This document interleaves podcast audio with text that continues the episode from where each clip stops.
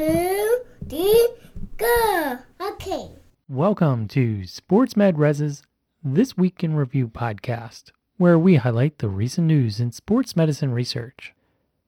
Over the past week, we had two posts on sportsmedres.org.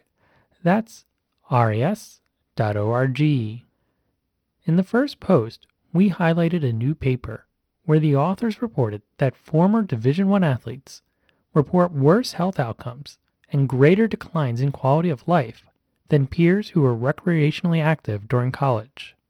In the second post, we highlighted a study where the authors reported that even though exertional heat stroke is extremely treatable, almost one in three clinicians report they decided against a written heat illness policy, and most clinicians have not adopted all available best practices. If we take a closer look at the first post, we find that the authors conducted a five year prospective study to assess health related quality of life of former NCAA Division I collegiate athletes and peers who were recreationally active during college.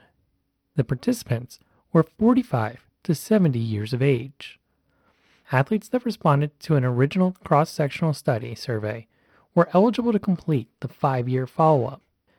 Therefore, the researchers contacted 457 former Division I collegiate athletes and their peers five years after an initial study to determine how health related quality of life changed. All collegiate athletes competed at least one season in an NCAA Division I sport. In contrast, their peers never participated in a Division I sport. Instead, they regularly participated in intramural, club, or other recreational activities. Overall, 193 former Division I college athletes and 169 former recreationally active peers completed PROMIS questionnaires.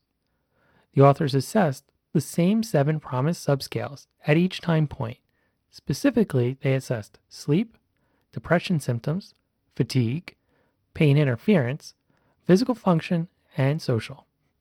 Former Division I athletes weighed more and performed less aerobic and anaerobic activity than their peers. Additionally, more Division I collegiate athletes indicated that they were diagnosed with osteoarthritis than their peers.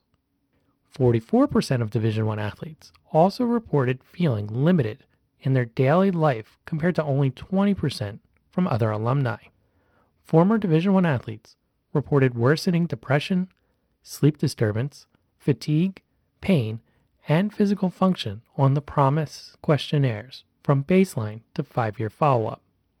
In contrast, their peers experienced minimal, if any, changes in these measures of health. The authors confirmed their original findings with this new study that former Division I athletes report diminished health related quality of life compared with their peers who were recreationally active during college. Furthermore, they found that Division I athletes experience worsening sleep disturbance, depression, fatigue, pain, and function over just five years. In contrast, their peers remained fairly stable over time. One of the more alarming findings, yet not really surprising, was that former Division I athletes were almost twice as likely to be diagnosed with osteoarthritis while also reporting less physical activity than their peers. This finding could represent a vicious cycle where osteoarthritis related pain impedes physical activity, leading to worsening osteoarthritis related symptoms. While this study offers important insights into the long term wellness of former college athletes, it is important to note that these athletes competed over 25 years ago, and collegiate sports have changed over the past few decades. We currently need more research to understand if these results apply to more recent collegiate athletes. Furthermore, we need to follow our current student athletes from active sport participation through adulthood to understand how things change as our patients age. Medical professionals should be aware of the difficulties our former collegiate athletes face. They should teach student athletes strategies to preserve their long term wellness and when to report concerns to a healthcare provider. Furthermore, clinicians that see former collegiate athletes should screen these patients for diminished quality of life and reduced physical activity to ensure they receive appropriate education and interventions. Don't forget that we also share extra material on social media. This week's most popular post was a retweet about an article where the authors reported that there's a large genetic contribution to ACL injury, and clinicians may be able to use this information to counsel athletes whose close relatives have had an ACL injury.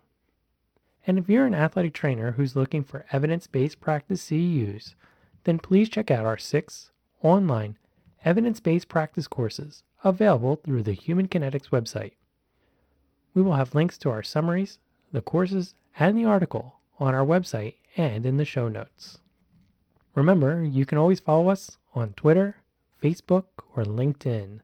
We'll be back next week with more sports medicine research. Until then, have a fun one.